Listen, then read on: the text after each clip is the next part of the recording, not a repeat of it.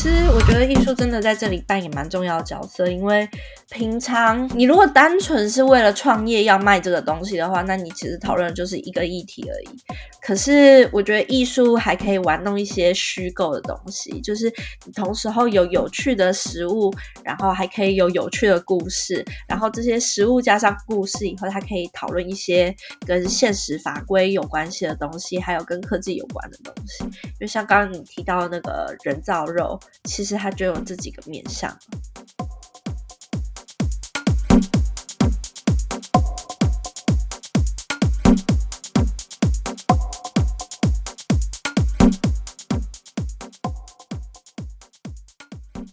嗨，各位听众，大家好，欢迎收听台北当代艺术馆 Mocha on Air 的 Podcast 节目。我是今天的节目来宾，我是艾丽。我平常呢会做一些批判式的设计，然后用设计来探讨一些生活周遭在发生的可能被忽略的议题，或者是我们没有注意到的小习惯或者是小偏好。那对食物也是特别有兴趣，所以今天呢跟另外一位来宾佩莹一起来讨论未来的食物。嗯，大家好，我是佩莹，然后我平常在做的事情是。呃，通常会被归类为艺术家，但其实就是一直拿病毒相关的议题来做一些非科学的讨论。但是又试着尝试要跟科学做一些连接，然后目前短暂的开始研究人工智慧跟人，还有人跟不是人的生物或者是其他智慧存在的互相合作跟协作。那因为之前曾经做过一个作品，是透过食物去感受，如果病毒放在菜里面会是什么样子的感觉，所以今天跟艾丽一起讨论关于食物的设计。我觉得台湾还蛮适合用食物作为一个媒介的，因为台湾人好像都蛮爱吃。对，而且只要讲到吃，就是好像什么样奇怪的东西都可以加进食物里面，而且大家接受度蛮高的。因为我觉得每一次在看一些雕塑展啊，或者是一些装置艺术，甚至表演艺术，大家都会觉得，啊，这在干嘛？这在讲什么？就好像。那接受度蛮低的，可是当它跟食物结合的时候，大家好像瞬间就想要体验看看，或者想要尝试看看，我就蛮惊讶的，觉得这好像因为在我们文化里面是一个很重要一个 part，所以是不是因为这样大家接受度很高？就而且好像就不会突然冒出说我看不懂，他只要吃到，然后他就会开始讨论好不好吃，这吃起来怎样，然后都不会有那个。门槛就是好像如果在看艺术作品的时候，都会觉得这自己有没有那个发言权，对，然后自己有没有理解到这样。对对对，我那天在想这个议题的时候，我就在想，我看到我们很会研发一些食物，就是在呃夜市啊、小吃啊，然后餐厅常常都会蹦出一些连我们自己都很 surprise 的一些食物。然后我们对于食物的口感啊，或者是组合的文字也非常的多。我那天才看到一篇很有趣的文章，说国外很多语言没有形容 QQ 的这个字，所以他们其实不知道要怎么翻译 QQ 这个口感。那我们其实很常有 QQ 的东西，例如说手摇饮料啊，很多的甜点里面，很多的菜、蒟蒻类的东西都是 QQ 的，所以我觉得还蛮有趣的。这个东西可能跟其他的媒介比起来更贴近一点。嗯，因为我现在住欧洲嘛，然后就常常听到欧洲人评论各种亚洲料理，然后他们好像就会觉得台湾的，尤其是真奶，就是一个无法定义的东西。他们觉得比较接近汤，就是这种东西里面可以嚼，你怎么可以是饮料？这明明就是汤。那他们荷兰人定义为汤吗？呃，是爱沙尼亚人、oh, 觉得就是这东西就是汤啊.这怎么可以是？英国人定义为食物，诶他们觉得是甜点，他们觉得这个东西要咬就不可能是饮料，饮料是不可以放东西的。我觉得我们对于这种东西的定义好像还蛮模糊的。我们好像台湾没有很习惯硬要把它归类在是属于什么，但是英国人对食物比较小心一点，所以我觉得他们在那边反而接受度没有那么高哦。话说，你之前不是就是有邀一些英国的食物设计师到台湾？对，我之前在跟 Bumpers and Par 聊天，那我们合作了一个 food project。那时候在合作的时候，我就跟他说，其实台湾人可以 go crazy，就是你可以做很 crazy 的事情，然后大家会觉得很惊艳，然后你能够接受。然后他就说，其实英国是相反哦。他说他们常常在请大家试吃一些没有看过形状或者是没有看过的颜色的东西。他们就会感到很焦虑，然后没有办法尝试。嗯，那他们到台湾做了些什么？我其实一开始会对他们很有兴趣，因为他们做了很多很奇效的事。最早期看到他们是做了一个 gherkin chandelier，就是酸黄瓜吊灯。那你你也知道，欧洲就很爱吃那种超大颗，就是腌在那个醋里面的那种酸黄瓜。那他把它做了一个架子，然后把玻璃罐里的酸黄瓜拿出来，插在那个架子上，然后把它通电。那酸黄瓜因为已经被腌透了，所以它就呈现一个有点半透明的状态，所以就真的很像老的那种欧洲吊灯，但是还会滴汁。所以就形成了一个又有味道，然后又有 visual 有视觉的一个吊灯，蛮劲爆的。其实他上一次来台湾有示范一次，真的会发亮，然后真的很像一颗小灯泡。最后会被吃掉吗？呃，它其实就是它开一阵子就会焦掉，然后因为我们那个时候是在松烟那个大楼，他们就很怕跳电，所以就又赶快关掉了，所以没有真的试到它的极限。对，那我其实一开始是看到这个 project，然后觉得哇，这个人很 k 笑，就是很 crazy。然后隔了一阵子呢，我又看到他们最近又重做了这个 project，叫 Cooking with Lava，就是他们拿那个火山的熔岩，呃，一千三百度，然后用冰块盖了一个硫滑梯，然后把那个熔岩从上面这样倒下来，中间架了烤肉。所以熔岩经过的地方，那个牛排就会瞬间就熟了。那我其实一开始不知道这两个是同一个团体，结果后来查以后才发现，这两个很搞笑的居然是同一个 team，就是叫 Bumpers and Par。就我们就决定请他们来跟我们合作做 food project。那我们其实讨论了很久，因为他们在英国，然后我们在台湾，那他们就飞来了一趟，就是在那个短短的四天内，我们就要找出台湾跟英国的食物的共同点。大家不猜猜看有什么共同点？给大家猜一下。那我帮大家解答一下，其实有两个蛮有趣的发现。第一个呢，就是他们发现我们两边都很喜欢发酵过的食物，像他们是很喜欢 cheese，很臭，很我们没有办法忍受，像 blue cheese，他们就超爱。然后我们是觉得那味道很可怕。那我们有一样的东西叫做臭豆腐，他们也试了，他们觉得炸的还 OK，但是他们吃那个真的臭豆腐的时候，就觉得哇，这味道实在不行，就没有办法 handle。那这个是第一个，就是发酵过的食物。那第二个呢，是我们对香肠的热爱，就是 sausage。他们就很蹊跷，开始着手画了一个 sausage family tree，然后就发现，就是两边都很喜欢有不同 flavor 的 sausage，像他们就会加很多香料，那我们就会加什么绍兴酒的，呃，飞鱼卵的，什么各式各样的。所以我们就后来就做了一个大的 sausage social party，嗯，香肠的派对。那其实现场只有你一入场的那一个香肠是真的香肠，其他的都是被变了各式各样的形态，像有冰淇淋，香肠冰淇淋是冰的，但是是咸的，是冰淇淋的口感，加了奶油的口感，但是又是香肠的味道。我感觉有点像那什么咸的冰淇淋。对，可是它又加了奶的口感，所以我我不会称它为好吃，但是我会觉得它是一个我从来没有吃过的味道。我觉得这也是另外一个食物设计很重要的东西。我们之前有聊到，就是很多人会觉得食物设计就是很会煮饭的人，或者是很会摆盘的人，就摆得很漂亮，很像装置艺术。但我后来发现，其实食物设计是让你有些体验。让你体验到一些你原本没有体验过的味道。对，因为食物最特殊的地方就是你会把它放到嘴巴里面吃下去，你很难跟另外一个东西有这么亲密的接触。对，而且我觉得它加了一个 sense，就是平常可能是用眼睛、跟鼻子、跟听觉，嗯、但是在美术馆你很难去舔一个东西 又吃一个东西。嗯，而且它如果长相跟那个吃起来的感觉差很多。或者是它里面有一点故事性的时候，就那个爆点就更强。对，我记得里面有一个很有趣的是，他们把绍兴酒香肠拆解了，变成了一个绍兴酒的 shot。呃，香肠切成了一个很奇特的形状，让你视觉上不觉得它是我们想象中的绍兴酒香肠，但是你就是要吃完香肠要马上 take a shot，就看有没有那个结合的，跟我们脑海中想象平常吃的绍兴酒香肠一样。我觉得这就是食物设计很特别的地方，就会让你重新的去看待一些我们平常在夜市就会看到的东西。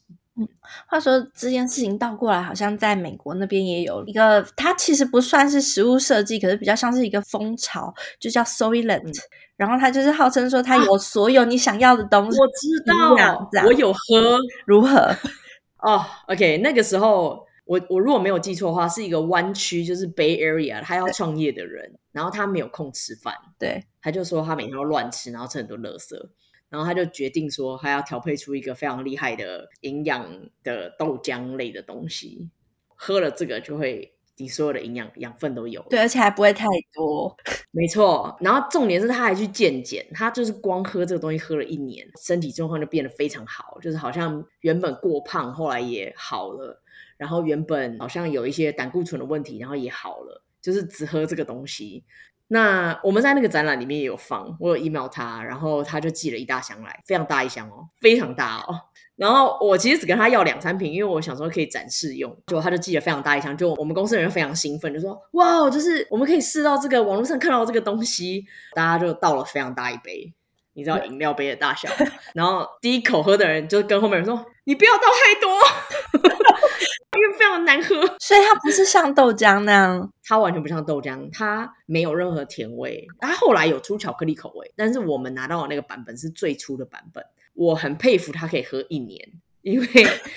它完全没有甜味，然后它很像粉很多的豆浆。呃，有点骇客任务的感觉，就是骇客任务里面，他们不是那边盯了一个食物，说我在那个 Matrix 外面吃的东西就是这么的糟，为了这个我要回到 Matrix 里面。对，没错，真的很糟。可是，嗯，也不能说它难喝，但是那个口感真的，我我觉得那个心灵的没有办法满足。他他可能可以满足生理的需求，就是很健康这样。但是我觉得我可能连续喝三餐我就受不了了。心灵的需求真的很重要，诶，我觉得又让我想到之前吃那个面包虫。就是香港那边有一个 star up，然后他其实是一个奥地利人，叫 Katharina Unger。然后他原本是设计师，然后后来就在想说，因为设计领域里面很喜欢讨论什么样的食物是最经济的、最 sustainable、最永续啦，而且也最没有碳足迹的。对对，然后他就开始研究面包虫，设计怎样可以在家里养面包虫，然后你可以把厨余丢进去，那个面包虫的，它叫 living farm，就是一个小农场，就可以把你的厨余变成虫，然后接下来你就可以把虫拿去烤来吃。然后那时候宣传他这个 startup 的方式，就是他带着一盒。他烤好的面包虫到各式各样的展会去，包括艺术类的或者是设计类的。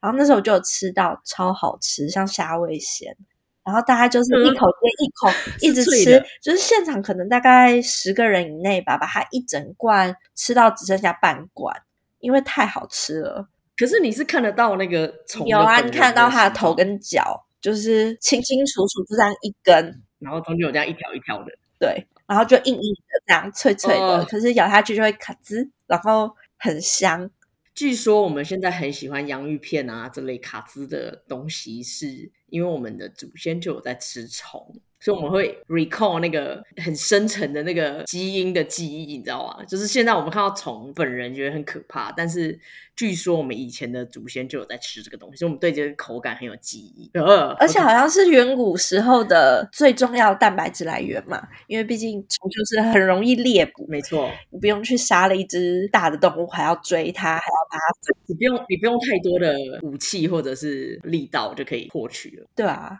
哎，听说你们现在超市已经有虫了，是不是？已经有卖虫，不是？不是已经有虫了？对，而且是大概我记得我看到的时候是二零一六还是一七年，那时候在超市就有卖，嗯、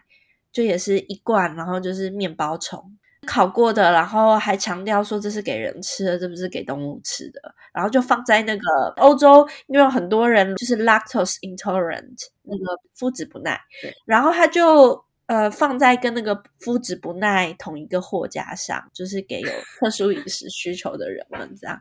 然后到现在还有卖，而且是那种就是有点像是荷兰的全联这样，哦，就是很普通的超市。对对，很普通，最普通的那个超市。那你有看到它就是占着版面有从二零一六年逐渐的增加吗？还是它就是一直维持，一直没变化？哦，没有变大众。对，我觉得对于荷兰人来说，可能还是尝鲜吧。毕竟荷兰就是一个没有太多饮食文化，但是又还蛮可以接受外来东西的地方，但是又不会让这些外来的东西变成主流。对，主流，所以它还卡在那里。对啊，它如果没有特别标示，我会以为那边是卖给我黄金鼠吃的。而且其实我觉得吃了感觉很担心变太胖吧，因为它太营养了。可是它是蛋白质啊，应该 OK 啊。不知道哎、欸，因为它那个味道实在是跟零食太像了。就会刷嘴，很刷嘴。对，而且我觉得这个好吃真的很重要，因为之前有试过韩国的蚕蛹啊，就有一点挑战。对，我其实在北京也有吃过那个他们那种烤的蛹，然后蛮可怕的，因为视觉上它的比面包虫胖很多，然后咬进去很多汁，可能没有像那个面包虫那么 juicy。对，有种爆浆珍珠的感觉。没错，然后可是爆出来不是很好的味道，爆出来是一个很可怕的味道，非常浓郁。对对。那你们那边有任何人造肉的消息了吗？我听说是技术上已经很成熟了，但是它还没有真的法律上没有办法上架。呃，没有进一般的超市，但是在这边会有一些艺术单位，像 Vax Society 之类的，他们就会办一些人造肉的试吃，然后顺便来讨论这种 东西的法律相关的问题。对。嗯因为我觉得人造肉会是一个很大的突破。我之前看那个 The In Vitro Meat Cookbook，就是一本人造肉食谱，就是教你说你将来有人造肉，它可能会做出什么样的料理。嗯，然后那它其实不是真的要教你煮饭啊，它其实是探讨一些可能性的。像我知道欧洲很多的 Vegan，那他就在探讨说这个东西呃没有杀生，然后是用细胞去培育出来的，这样算不算 vegetarian？这样算不算素食？你觉得算不算？呃，我觉得这就是牵扯到比较复杂的，就是看他培养那个细胞用的是什么样子的东西，因为一直到很最近都还必须用胎牛血清去培养。对，然后一直到，而且还更荤，因为它是牛的胚胎去抽那个血。可是现在好像有一些就是用苹果做的培养液可以养细胞，所以在这个情况下可能更接近 vegan 一点。然后我也蛮好奇，我到现在还没有吃到过，就是很难，现在还很难试吃到 in vitro meat，就是人造肉。但是我听那个之前试吃汉堡肉的人，他说这是他吃过最棒的、最棒的汉堡肉。他说搭配组合瘦肥的比例非常的完美，可能比天然的分布还要均匀吧。就是每一块都是松板牛、和牛，都是和牛等级了，价格可能也是。价格，我觉得当它普及了之后，应该就会稍微可以接受，因为现在已经到一个 reasonable 的，听说是一块好像十十到二十磅，这样子的话就是台币一千以内。对，已经到一个好像一般消费可以负担的 range 了，所以应该快了，我觉得应该快要普及了，以这个价格。但现在就是那个，我觉得技术已经准备好，但是法律还没准备好的状态。一直都是这个样子，因为法律通常都会环绕着实验室里面的需求去做，然后这些就是比较创意的应用，就会一直走在那个边界上。对，就很多，不管是实物设计或者是艺术领域里面的，拿什么东西去做什么，然后可不可以放在展览空间里面，可不可以放到嘴巴里？对对对，例如说，你如果是为了特别某一个计划，然后你把它改造成会发绿色荧光的肉好了，那它。它可不可以被放到嘴巴里？对，我觉得放到嘴巴里是一个门槛，因为它就又是完全不一样的规范，然后每个国家又都不一样。它又不是在实验室，有点像是一个呃非文化性的空间。可是你把它搬到餐桌上的时候，它就会有文化。然后每一国的食物的食品管制才都不一样。对对，所以我觉得他现在是这些艺术团体一只脚一直在踏那个边界，就是说，哎，试试看，哎，试试看。试试看可不可以 push 这个法律，让它再更前进一步。对，其实我觉得艺术真的在这里扮演蛮重要的角色，因为平常你如果单纯是为了创业要卖这个东西的话，那你其实讨论的就是一个议题而已。然后大家可能会期待说，你去创业，呃，人家顾客走进你的餐厅里面吃的就是真的。可是，我觉得艺术还可以玩弄一些虚构的东西，就是你同时候有有趣的食物，然后还可以有有趣的故事，然后这些食物加上故事以后，它可以讨论一些跟现实法规有关系的东西，还有跟科技有关的东西。因为像刚刚你提到的那个人造肉，其实它就有这几个面向，对啊，对，而且我觉得餐厅它单单只看食安，但是在艺术层面的时候，它就好像。食安的那个还是有，但是那个 level 可能没有那么严肃。我觉得艺术还有一个空间，就是艺术你可以请大家进去之前先签一个知情同意书，就是餐厅，你不可能请人家进去签说一个后果自负，然后我知道里面有什么了，所以我愿意。如果你吃了，然后基因突变了，那不干我们的事，这样。对，但是如果作为一个艺术的行为的话，你就比较有可能让大家自愿先愿意尝试，那有知情同意以后，那个关系就不太一样。所以我觉得，同样是一块肉。你放在哪里的展出，就是放在餐厅的展出，跟你放在美术馆的环境是截然不同的。就是社会给它的定义就完全不同。一个就是充满了好奇，然后充满了实验性，然后另外一个就是这东西万一我吃了落赛怎么办？这样 对，或者是为什么这一块跟旁边那一块看起来不一样？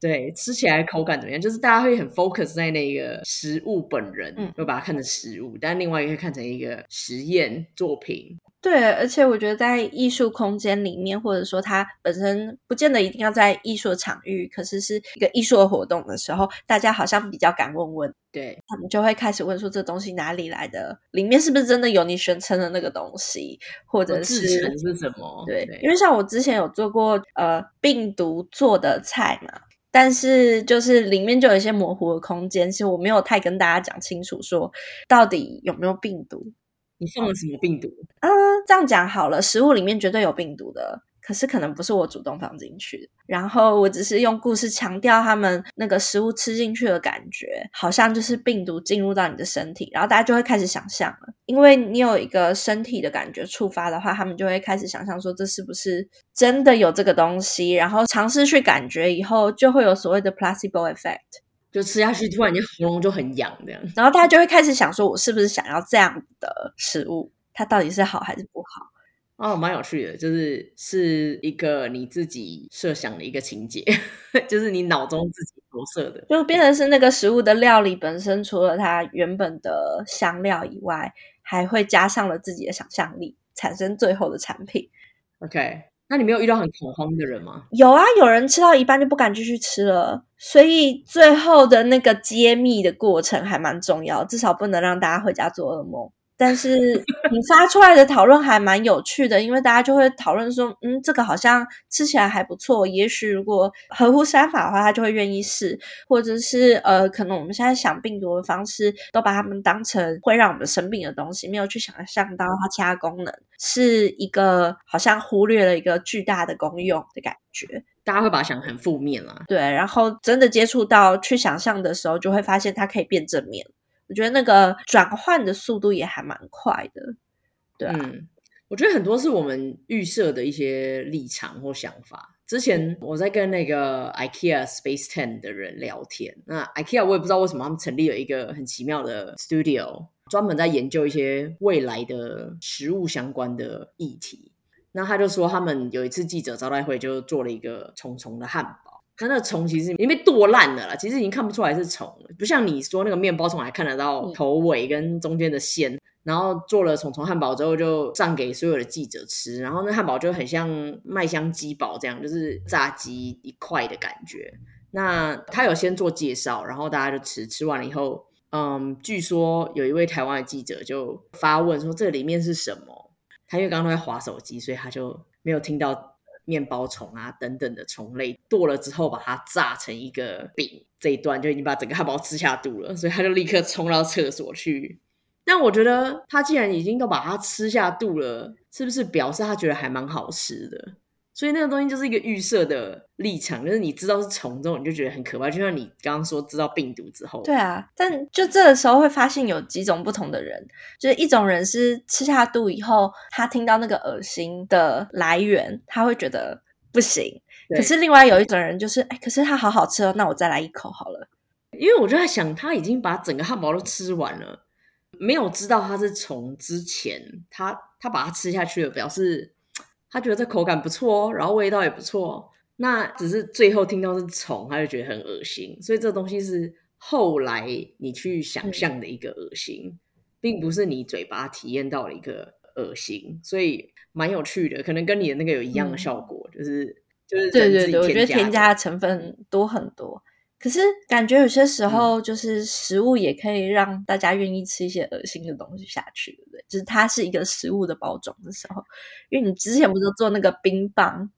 对，我们之前做的冰棒也有一样的效果，因为我们想要让大家去尝那个雨水，然后我们从世界各地寄了一袋一袋的雨水回来，那真的每一个地方它的污染程度啊、颜色啊，然后口感都会不一样，所以我们一开始准备的是很像 shot 杯，然后大家可以试喝这样。你知道国外不是有那个一排的那种架子，可以架一排 shot 杯？那我们想说啊，可以试世界各地来的雨水。但后我们就发现，就是那个东西太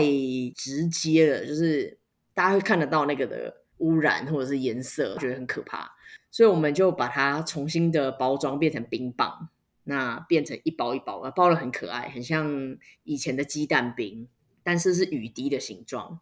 我们后来在很多的广场啊，或者是一些周末，很多人在那边遛小孩的一些聚集地，我们在那边发送。大家就是看到免费冰棒也是跟没有命一样，就是开始抢。抢的时候他也没有去听，就是那个内容是什么，就开始吃。但是吃着吃着就觉得有点不对劲，因为这冰完全没有任何的甜味，也没有任何的料，也没有红豆，也没有黑糖，也没有没有任何的东西，所以大家开始觉得这东西很奇怪，这东西是什么？才会反过来去看那个包装，然后才会反过来去看那个标识。那也有人就是一样，就是觉得。哇，很恶心，就是难怪我刚刚觉得怎么恶恶的味道，或者是难怪我刚刚觉得怎么酸酸的这样之类的。我觉得这个东西就是也是一样，就是你没有看到，你可能就默默的把它吃完了也说不定，或者你默默就觉得啊，这东西到底是什么？你可以开始会想象这东西是什么。但是当你看到那个很负面的连结，你就开始觉得哇，恶心。很多人就是觉得它会拉肚子。后来有人拉吗？其实不会，因为它其实很小，而且没有人把它真的整只的吃完，因为它其实不好吃。我觉得甚至到有点恶心的味道，因为它很像一个臭臭的水，而且有一些是滑滑的。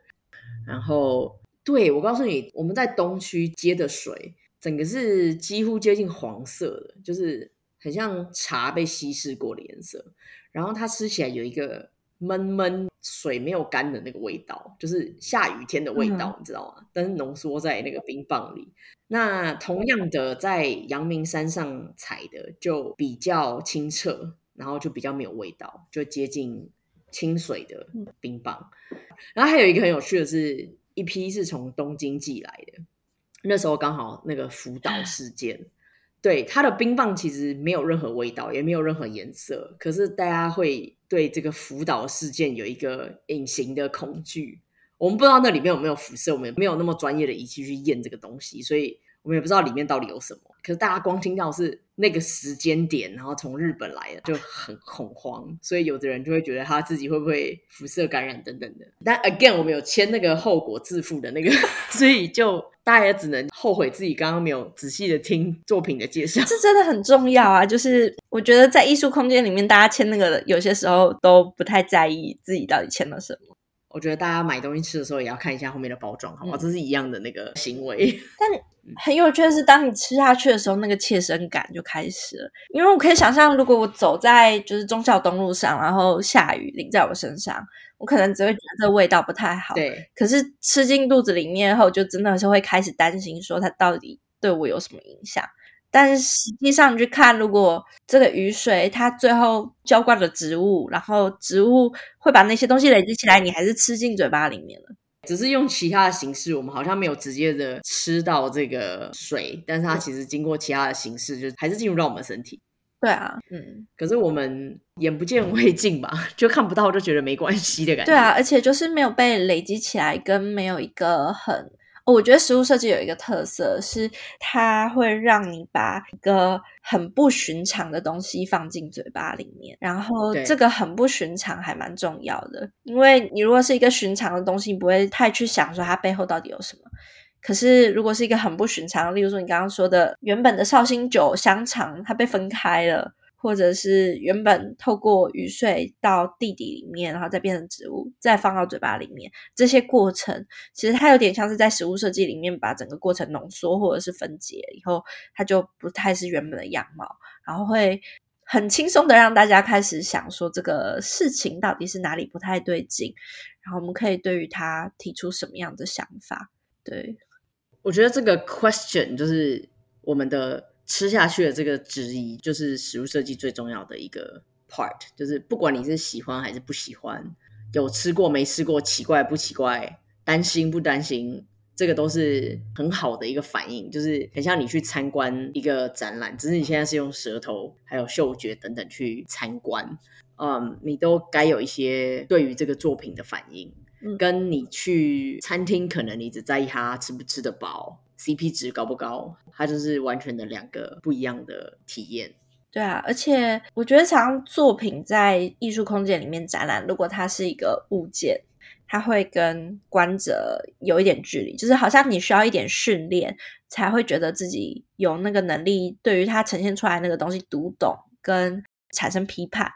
然后食物设计，就是你就把它放进嘴巴里，它有很直觉的感官的反应。然后我觉得，其实习惯批评食物是一个我们的文化。所以那个批判性就很快的可以被带出来，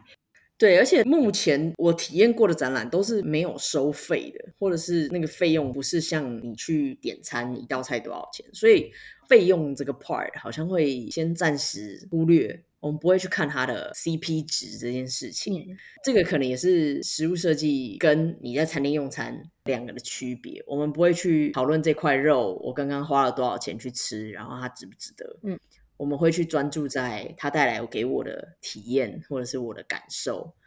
嗯、呃，这就是餐厅比较不会去这样子去思考。我们可能会去看说，啊，这一块牛排要一千块，那值不值这一千块？好不好吃？我会不会再来？可是食物设计你不会这样子去看它，嗯，它会更接近本质一些，嗯。嗯嗯，um, 我觉得我们今天看到了很多的面相，然后其实还有很多的作品啊，是我们觉得都蛮有趣的。今天没有时间一一的去讨论，